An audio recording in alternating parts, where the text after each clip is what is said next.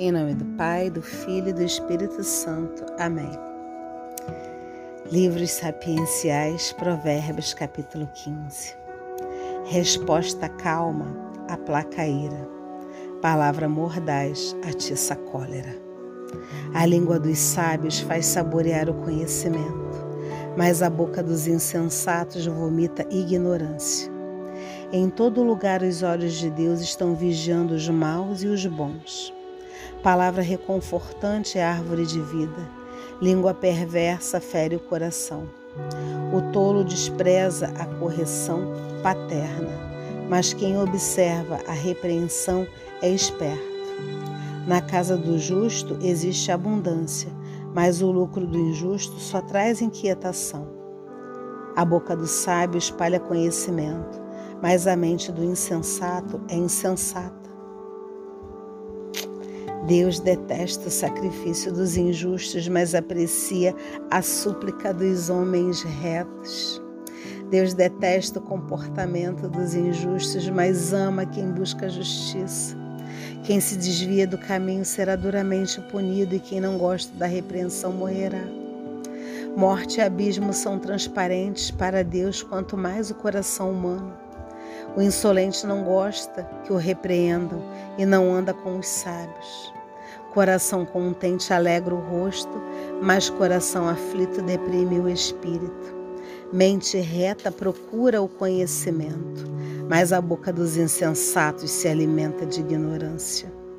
Para o pobre todos os dias são maus, mas o coração alegre está sempre em festa. Mais vale o pouco no temor de Deus do que grandes tesouros com inquietação. Mais vale um prato de verdura com amor do que um boi cevado com rancor. Homem colérico provoca disputas, homem impaciente acalma as brigas. O caminho do preguiçoso é cercado de espinhos, mas a trilha dos retos é estrada plana.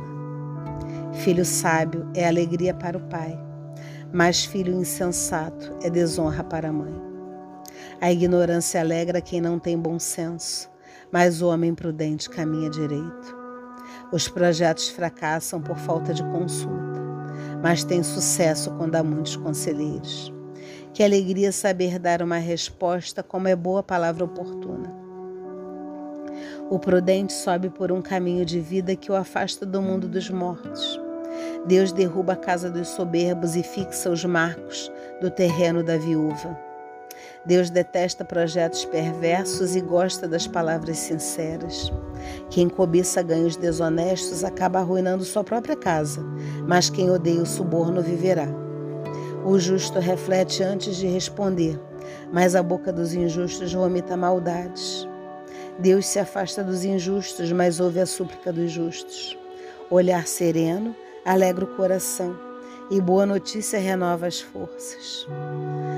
Ouvido que escuta a repreensão sadia se hospedará no meio dos sábios. Quem rejeita a correção despreza a si mesmo, mas quem aceita a repreensão adquire bom senso. O temor de Deus é escola de sabedoria, e antes da honra está a humildade. Que as palavras da Sagrada Escritura perdoem os nossos pecados e nos conduza à vida eterna. Amém.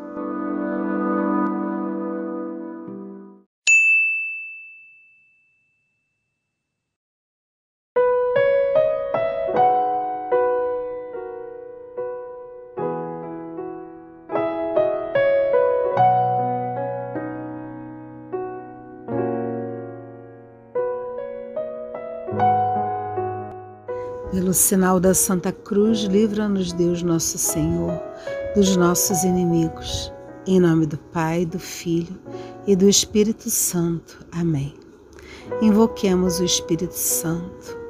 Vinde, Espírito Santo, enchei os corações dos vossos fiéis e acendei neles o fogo do vosso amor. Enviai o vosso Espírito e tudo será criado e renovareis a face da terra. Oremos, ó Deus que instruíste os corações dos vossos fiéis com a luz do Espírito Santo, fazei que apreciemos corretamente todas as coisas segundo o mesmo Espírito e gozemos sempre de Sua consolação por Cristo Senhor nosso. Amém.